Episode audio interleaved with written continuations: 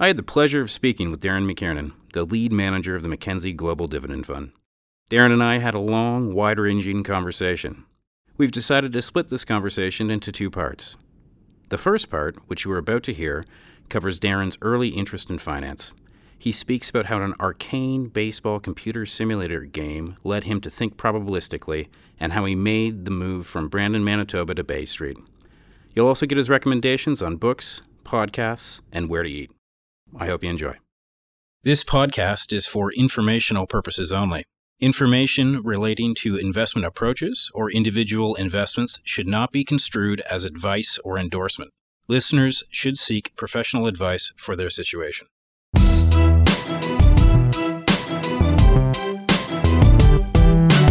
Welcome to Bites and Insights, the podcast designed to give you insights on how our investors manage client money.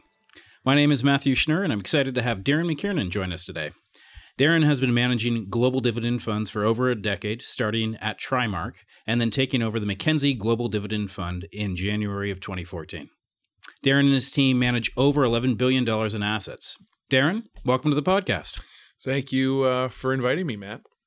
We're looking forward to a wide ranging conversation. Let's get started with how you got interested in investment management. Yeah, um, it was kind of uh, interesting in the well, maybe not that interesting, but uh, I uh, I grew up in a small town uh, in uh, in Manitoba called Brandon. Uh, didn't really have a lot of exposure to you know in depth capital markets out there. my dad was a doctor. I was a first generation immigrant from Ireland, and you know getting into uh, finance was not really an option. so, sure.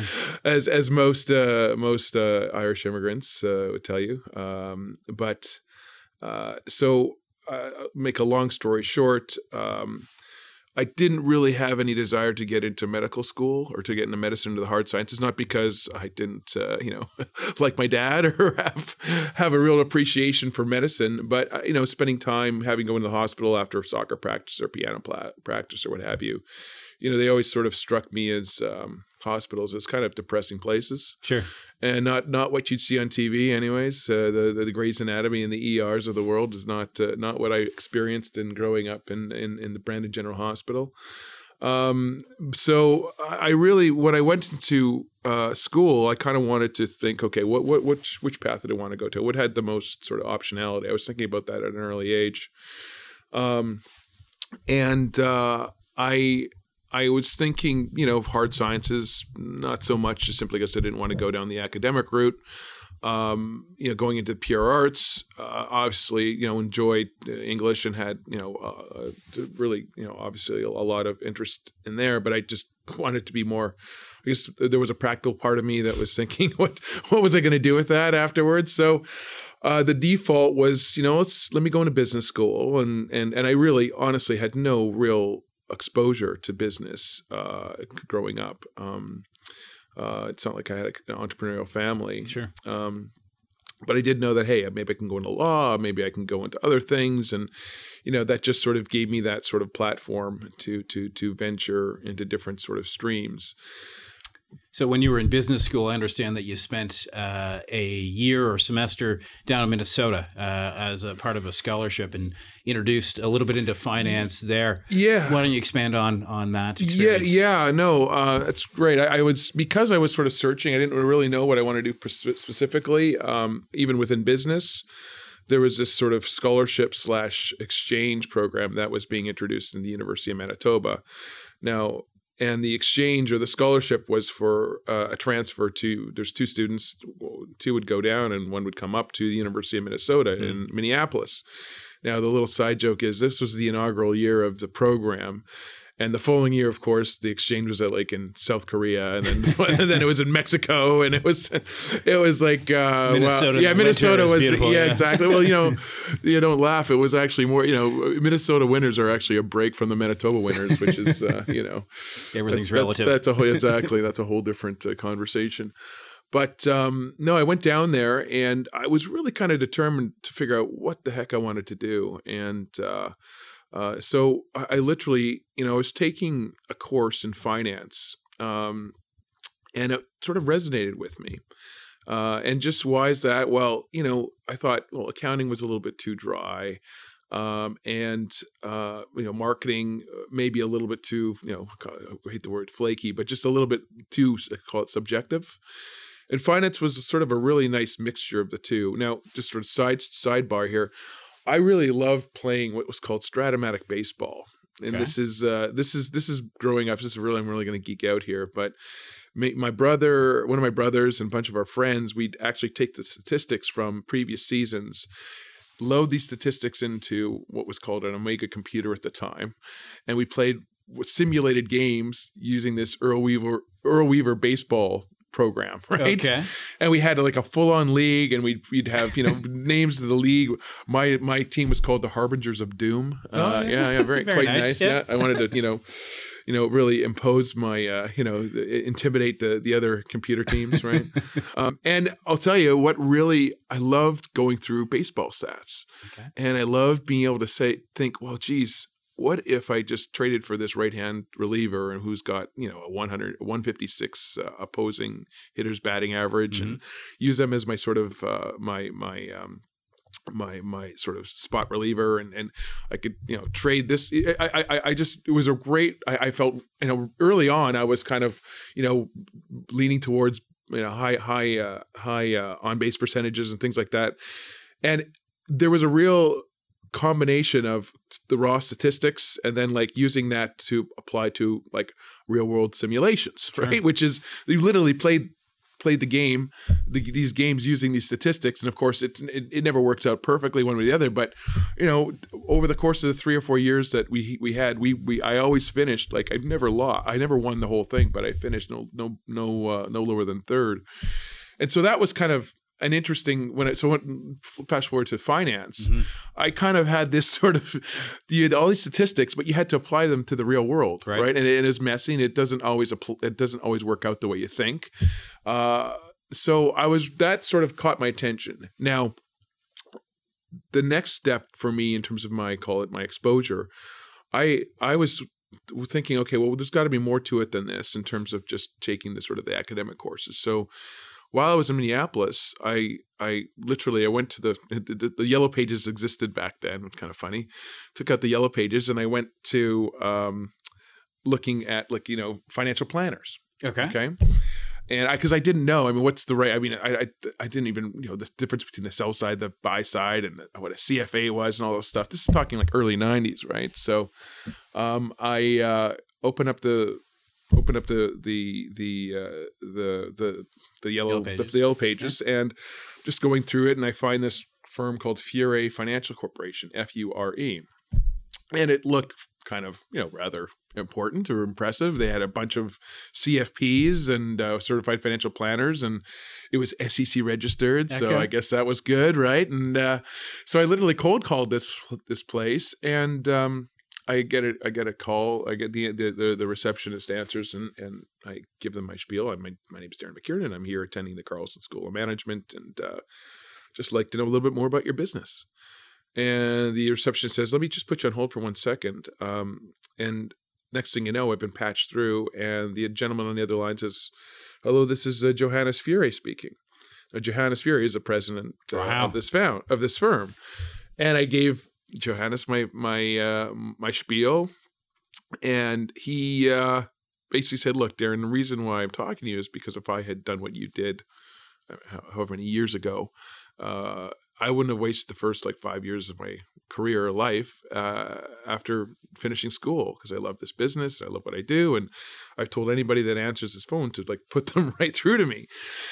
So he invited me into his company or his firm, and you know we talked a little bit, and he gave me uh, a book um, by Michael K. Evans, and the book, uh, the name of that book, it's it's really kind of a it's it's it's an awful title. It's how to make your shrinking salary support you in style for the rest of your life. And I know it's a bit of a mouthful, and but it covers everything from investments to estate planning to savings Okay. and understanding that you know, the, the the first time I was exposed to what what does compounding mean and how does that you know what's the difference between a five percent return over thirty years and a and a and a eight percent return or a Sure. six percent return. And he said, "Well, tell me what you think about this book, and come back." And you know, obviously, I read it right away, and I came back. Said, "Look, I really love this investment, the investing section." He goes, "Then here's a book by Peter Lynch called One Up on Wall Street." Mm. And then here's another book by Martin Zweig, right? And he just gave me a bunch of list of a bunch of books, and I just hoovered them up. Wow. And it was after that then I realized this is this is what I wanted. I wanted to be a stock analyst. Sure. And and and that was that was it. That and and from there on in, I had that was my focus. That's what I knew what I wanted to do and um, you know the rest is kind of history. Circling back on uh, looking at baseball stats and thinking probabilistically, Yeah. probability of you phoning a random firm in the yellow pages and getting patched through to the CEO Yeah. is fairly small. yeah, so. yeah. I didn't appreciate it that yeah. at the time, but uh, yeah, you're right. I'm looking about it now. It was it was pretty pretty pretty crazy. Yeah. So you uh, you graduate school.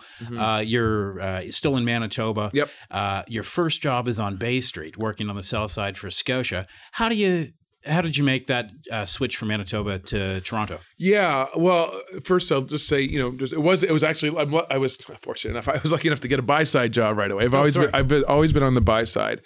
Uh, but it's it's funny because when I, I graduated from school, and obviously I don't have any didn't have any connections. So my fam none of my family was in finance in any big way. I had my my grandfather was a bank manager of the Pas, the Royal Bank, uh, the Royal Bank branch in the Pas, Manitoba, which Okay. is northern Manitoba. So, but Well connected. yeah, well connected. No, but but fortunately, by virtue of this scholarship, I did meet some of the the the some of the call it the mucky mucks uh, that are involved in the University of Manitoba, in particular the dean, a guy named uh, William Magnus.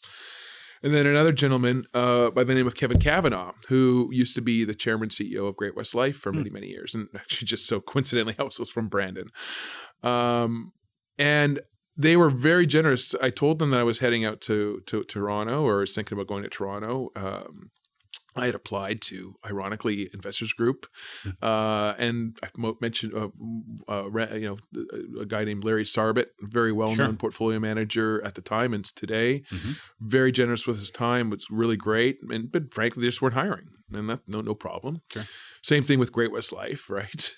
Uh, and so I was determined to to to be a stock picker somewhere, be an analyst. And so when I approached uh, Dean Magnus and uh, and uh, Kevin Kavanagh, they were extremely generous with, "Hey, here's a list of people to call." Now, again, it's my my naivety was my biggest sort of advantage because they were giving me people like names like Chuck Winograd, who's like the vice chairman of of, of Dominion Securities, and Bob Krembil, who is Sure. like the as, the, the, this, this uh, comes full circle. He was like the you know, president founder of Trimark, and just going down really like the who's who, like Sure. uh, uh, um, uh, um the uh, head of uh, Gordon Capital, um, uh, Jerry Conacher. Um, just really you know, people that is just a whole different sort of league. But I called them up and I would say, "Hey, my name's Darren McKiernan. Uh, Kevin Kavanagh suggested I give you a call. Would just love to uh, pick your brain. Just just just get some advice, right? Sure. and I'd say ninety nine percent of the people I called were uh, amazing. They they they said, "Come on in, let me talk to you." And some of them spent like over like some in some cases over an hour just talking to me. And at the end of each conversation, my goal was just one thing. I was not going to ask for a job. I wasn't going to say, "Hey, how do who's where's the HR department? How do I you know apply?" Blah blah blah.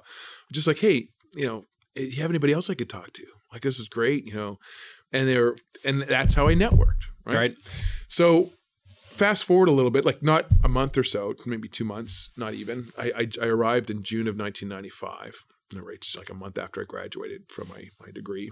Um, and um, they I got I, I got in front of a, a gentleman by the name of uh, Bill Smith, who was the CEO of what was called at the time Scotia Investment Management, and um, uh, Bill had uh, told me, you know, after meeting with me for you know 20 25 minutes, very nice. He's like, "Look, Darren, we won't hire anybody in the investment department unless they have a minimum five years of experience, preferably a CFA or and an MBA.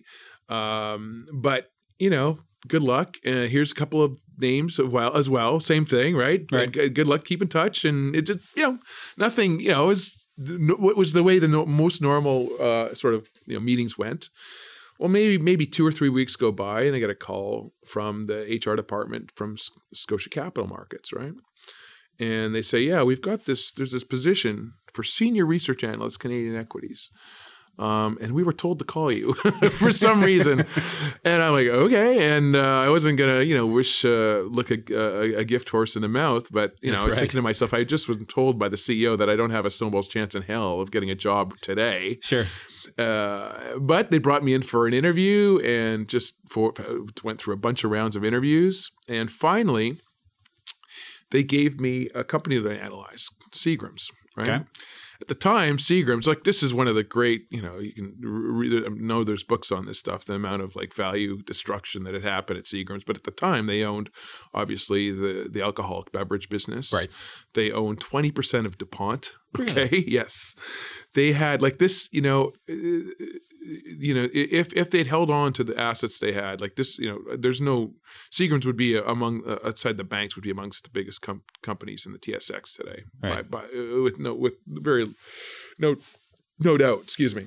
Um, anyway, uh, I they said put together a five six page, no more than five pages report on this stuff. They gave me the annual report and a couple of like, you know, s- single page sell side research reports, and um, um, did that. But here's the key, here's the thing. For me, I, I, knew that was my chance because why? I just been spending the last two years reading, you know, going from one investment book to another. Right. right? I, I, I knew, I, I kind of like knew what I how, how, to approach this, right? Sure. And I figured, you know, I'm, they're not going to look at. I mean, like my, my my dean's list, I had no problem. My grades were fine, and and um, you know, it was uh, it was that that wasn't the issue at all. But you know, this is something that I really had a passion for eh, early on, and so you know, I, I went through, went back, presented to presented my report. Um, I got to dig out, dig that out somewhere. I know that's somewhere in my in my archives. Show that I'd show it to my my team. They'd probably laugh, but anyway. Yeah, sure. Um, have evolved a little bit. Yeah, since then, I maybe. think I think so, maybe right. But I was right. right. Um, they uh, called me back and I'd actually gone back home to Brandon because I was interviewing at Crown Life, sure. which was they had an investment department still. There's no don't recall Crown Life was was was uh, based in Regina, Saskatchewan, and I was like, I didn't care where I was. I didn't care where I was going to start my career. I just wanted to be a stock picker somewhere. And um, I was back, and just just just after my interview, I'd I'd driven to and from Regina, and I get a call, and my mom answers the phone, and she goes, "Hey, it's for you," and I pick it up, and it's Bill Smith. And he says, You know, Darren, we can't possibly justify hiring you as a senior research analyst. Sure. Canadian equities with no experience, no, like, no, don't have the MBA, don't have, you just ran out of school. Like the bank would implode based on, you know, just the whole you know, structure. Structure is sure. like, this can't happen, right? Um, and so what he said was, look, we would really be remiss in talking to uh, like the CIO, a guy named John Bright, and and and Galen Morfitt, who was going to be my direct report, who's the right. head of Canadian Equities. Um, we'd love to give you your chance, your start. And so they created this position for me as a junior research analyst. It, mm-hmm. it was a contract position for six months and he's and Bill said, uh, you know, we'll see what happens, but it's in his experience that getting your foot in the door is the most important thing, and sure. we want to give you your shot. So that Thanks. was it. And and I, so I was going to say six months later, or, or they re re up my contract because they they had they, they're given a year to make a decision. Right, the bank they weren't going to put you full time until they had to. Right. Right. And then they made me permanent, uh, full time, or I was full time the whole time, but they made me a permanent employee, full time employee, I should say. And a year yeah. later, and then they six months after that, I was made a senior research analyst, and then six months after that, I was called uh, a headhunter called me. Right, and uh, I moved maybe, on. Maybe we can segue into yeah. that then. So I know that you worked uh, early part of your uh, mm-hmm. career at the Trimark Fund. Yeah. Uh, with Bob Krembil. Mm-hmm. Before you get into sort of describing what you learned from that and, yeah. and, that experience, did Bob remember you from calling him way back uh, out of know, school? He he kind of he says kind of, but I don't okay. know. It, it could be not. Because I, I, and I got Bob's. I shouldn't say I, I got Bob's name uh, from David Knight, okay. who Knight Bain Seath and Holbrook Holbrook, which is that was the I was a big investment counselor there, and I, so I, I I'm, I'm just losing the, the, how the, the mechanics went. Yeah, because I, I got David Knight's name from Kevin Kavanagh, and David Knight sure. to call Bob. But yeah, yeah. So uh, he said yes, but I, he's probably he you, might have just been humoring me. Yeah, right. yeah, yeah. Um, but in any case, you did you did work uh, mm-hmm. on the Trimark Fund as the only analyst. Yeah, I was. Uh, I was closely with Bob. Uh, clearly, Bob, uh, tremendous Canadian investor, well yeah, known. Yeah. What was it like working with him? Well, I mean, there were other portfolio managers involved mm-hmm. as well. Uh, I mean, you have to understand Bob was not just the chief investment officer and sort of call it lead portfolio manager. He was, you know, he signed off on marketing documents. Sure. He just just did, uh, which was one of the most amazing things that I was I sort of experienced. And like I would be writing a quarterly, like a little note on Bausch and Lomb, for instance. Yeah. Remember that? And uh, I kind of you know very meek go up to his office. Hey, Bob, you want to take a look at this? Uh, you know, the, the the the other portfolio manager's not around, so take a look. Hey, you know, go through it, like correct my grammar. Eh, you know, within okay. like like literally thirty seconds. It's just like uh, pretty amazing. Uh, it's pretty amazing. Um, but uh, I'll tell you what, what, what I learned at Trimark, and not just uh, obviously not just from Bob, but uh, there was a lot of great investors mm-hmm. there, uh, which you know have gone on to do amazing things. Um, but it was really looking at businesses or stocks as businesses right. really critically, right?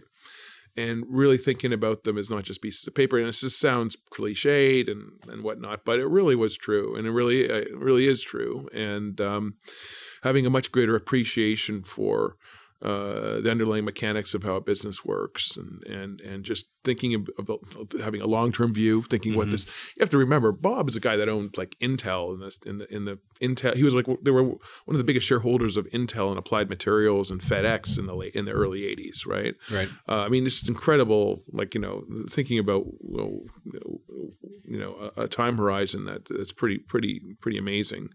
Um, but um, the the biggest takeaway was just that it's just really this is not a piece of paper this is a business right and of course you'd read it all you know we'd read it for, you, listening re- reading buffett and things like that but this was really i think the first time i'd had that true application uh, in terms of really uh, c- connecting those two sort of uh, right concepts. And I guess to uh, put a, a, point on that, mm-hmm. um, you did take a two year hiatus from the investment world mm. to actually uh, start uh, running your own business or being involved with running a business. Yeah. Uh, tell us a little bit about the business that you that you uh, were involved with and what you learned from it. Sure. Yeah. Well, yeah, just just to, to, give you a little bit of context there. Uh, well, you know, we got bought out. We uh, Trimark time got bought out by uh, Invesco. Mm-hmm. It was called sure. Am Amvestcap at the time, and and I knew Bob was leaving and the gentleman who'd taken over the fund, uh, I know he was he was a much more senior portfolio manager, and my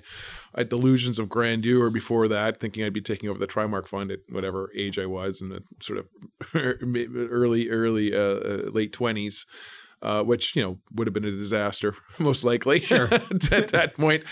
Uh, but uh, so I took the opportunity, and I was really again really lucky. I got a job right out of undergrad, like Absolutely. you know, not having to really toil in anything, some sort of part of the of the industry that was really not for me or not really what I wanted to do. So I really lucked out.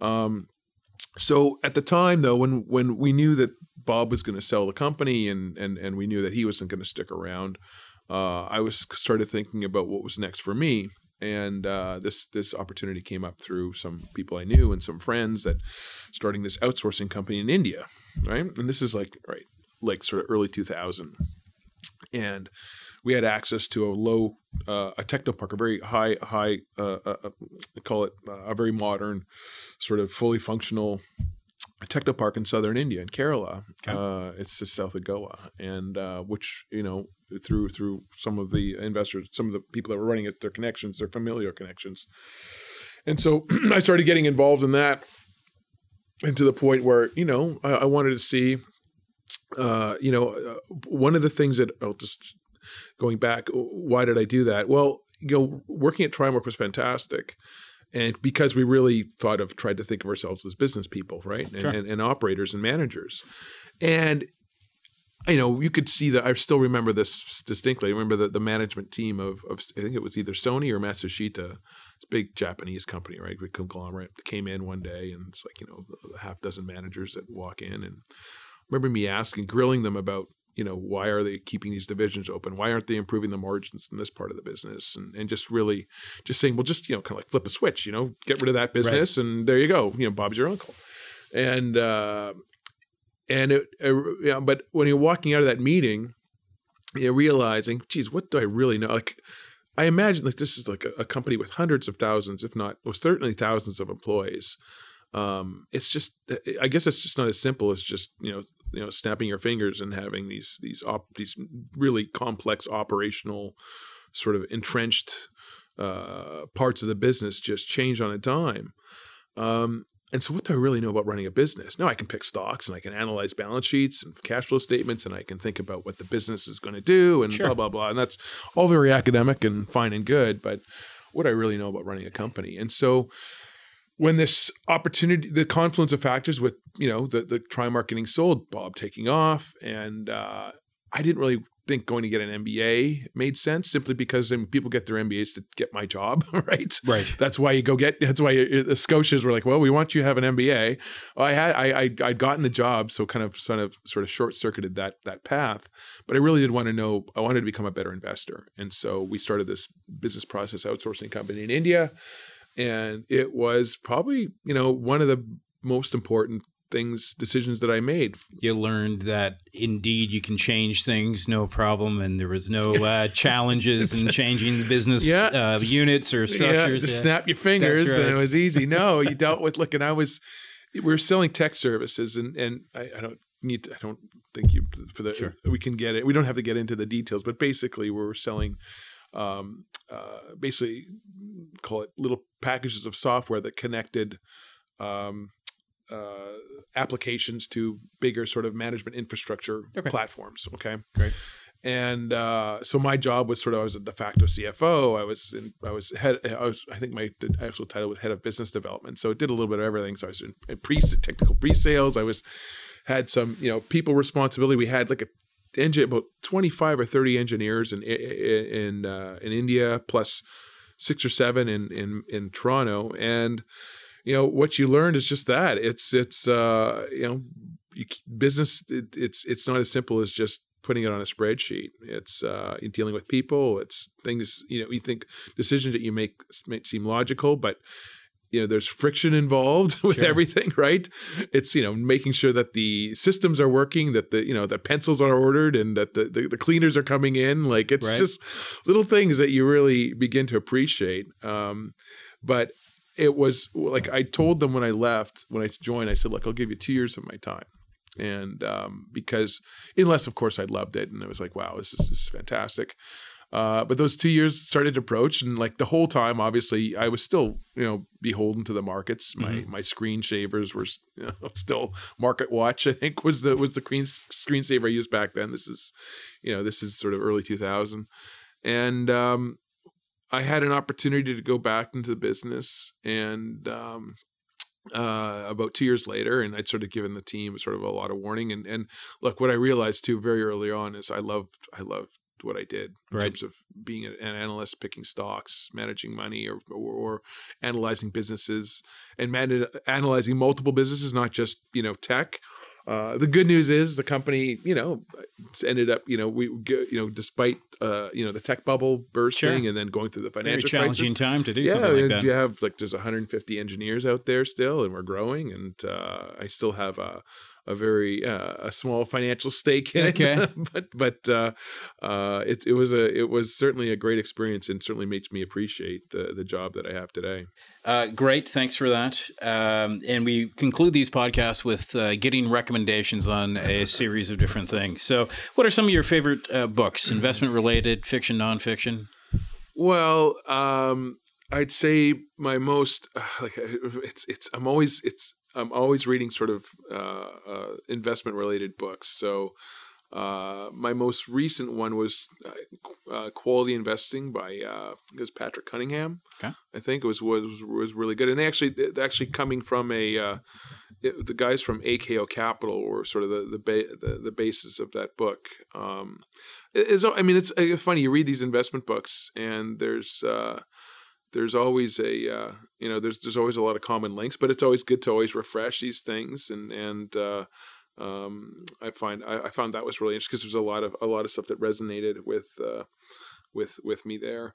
Uh, my favorite, oh God, it's so hard to say what my favorite book is. Um, uh, this is kind of, this is, I read this when I was like really I guess uh, one of the biggest impacting books I had was when I was a teenager, and like you're you're, you're going through all sorts of you know emotional things when you're a teenager. Sure. I read this is kind of funny. I read Of Human Bondage by uh, Somerset Maugham when, I was like 15 or so, and like going through a breakup, and uh, actually it was kind of uh, it was good. It was uh, it's a very uh, uh, you know intense story, and right. but it resonated really really strongly with me at the time. So that that and I've recommended it to other people too, which is okay. which is something. It's kind of a classic, right? And uh, so I don't know, I'm just thinking about books that that really resonate. I loved obviously growing up. I love fantasy and fiction. I, I, I there's I, and this is growing up. I mean, reading the Xanth series by Piers Anthony. I know if that any. That, that I'm not familiar with yeah, it. No. Yeah, I know that.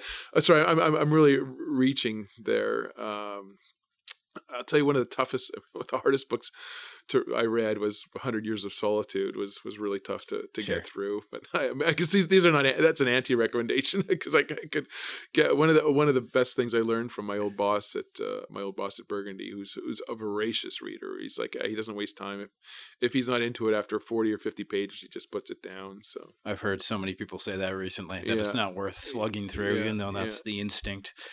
Um, give me some of your favorite podcasts.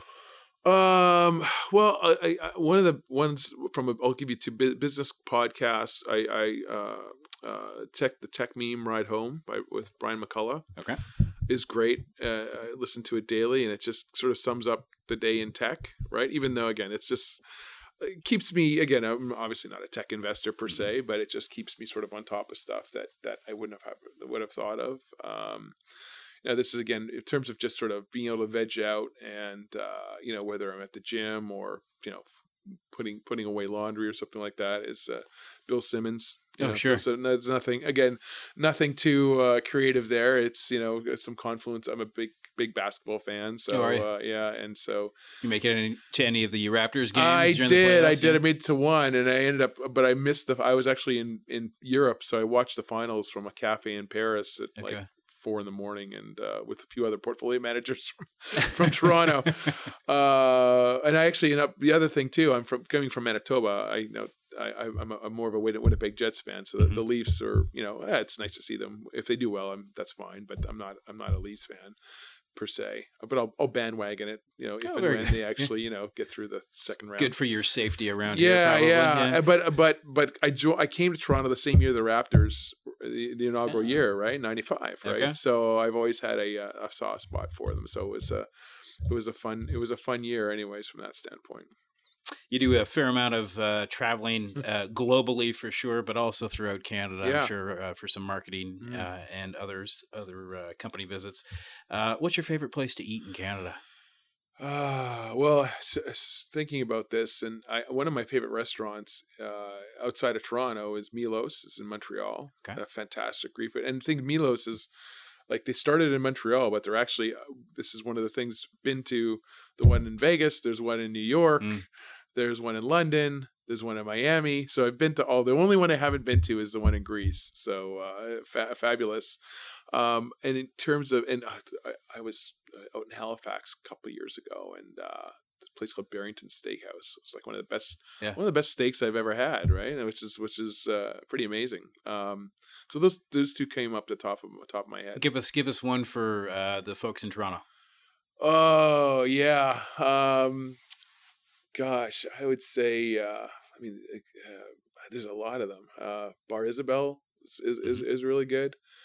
Um, we uh, really, I mean, this is again nothing. We live we live in the annex, so Buca Yorkville is oh, sure. uh, it's, it's, it's, more ha- more handy. Uh, around the corner from our house is Lanita. We think is oh, really yeah. good, right? I mean, it's again, I'm I'm, I'm being very parochial in terms of uh, it's very that's a very those are regional choices for me perfect uh, and final question uh, we're in august mm. vacation season's winding down but yeah. if someone had two weeks uh, left to get away somewhere where would you suggest they go well I, I, was i was in august there's a you know it, that rules out certain places you don't want to be no you know protest aside, going to protest Asia, aside, but yes. uh, uh, you know, I've been fortunate. I've been to Japan three or four times uh, for work, and was able to tag on a uh, a, uh, a vacation one of those times. And I always say, like, one of my old colleagues who who manages portfolios in Japan, um, he's been doing going back and forth there for twenty years. He he used the uh, he, he, the way he described Japan is uh, he goes, I've been, you know, it's like the Gal- Galapagos Islands, right? Every time you go there, you see something different, right?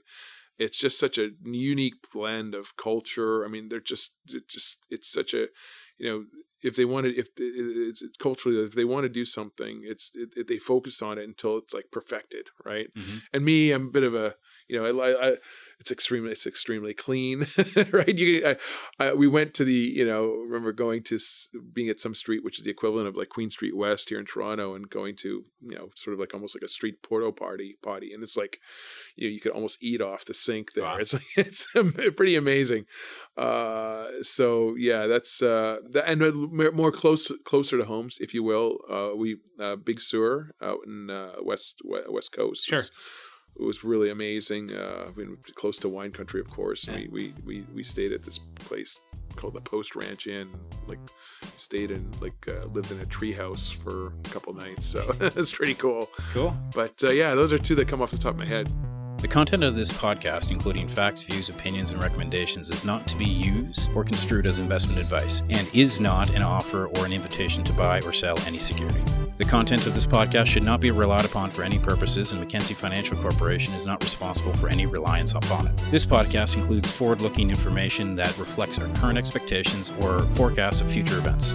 Forward looking information is subject to risks, uncertainties, and assumptions that could cause actual results to differ materially from those expressed herein.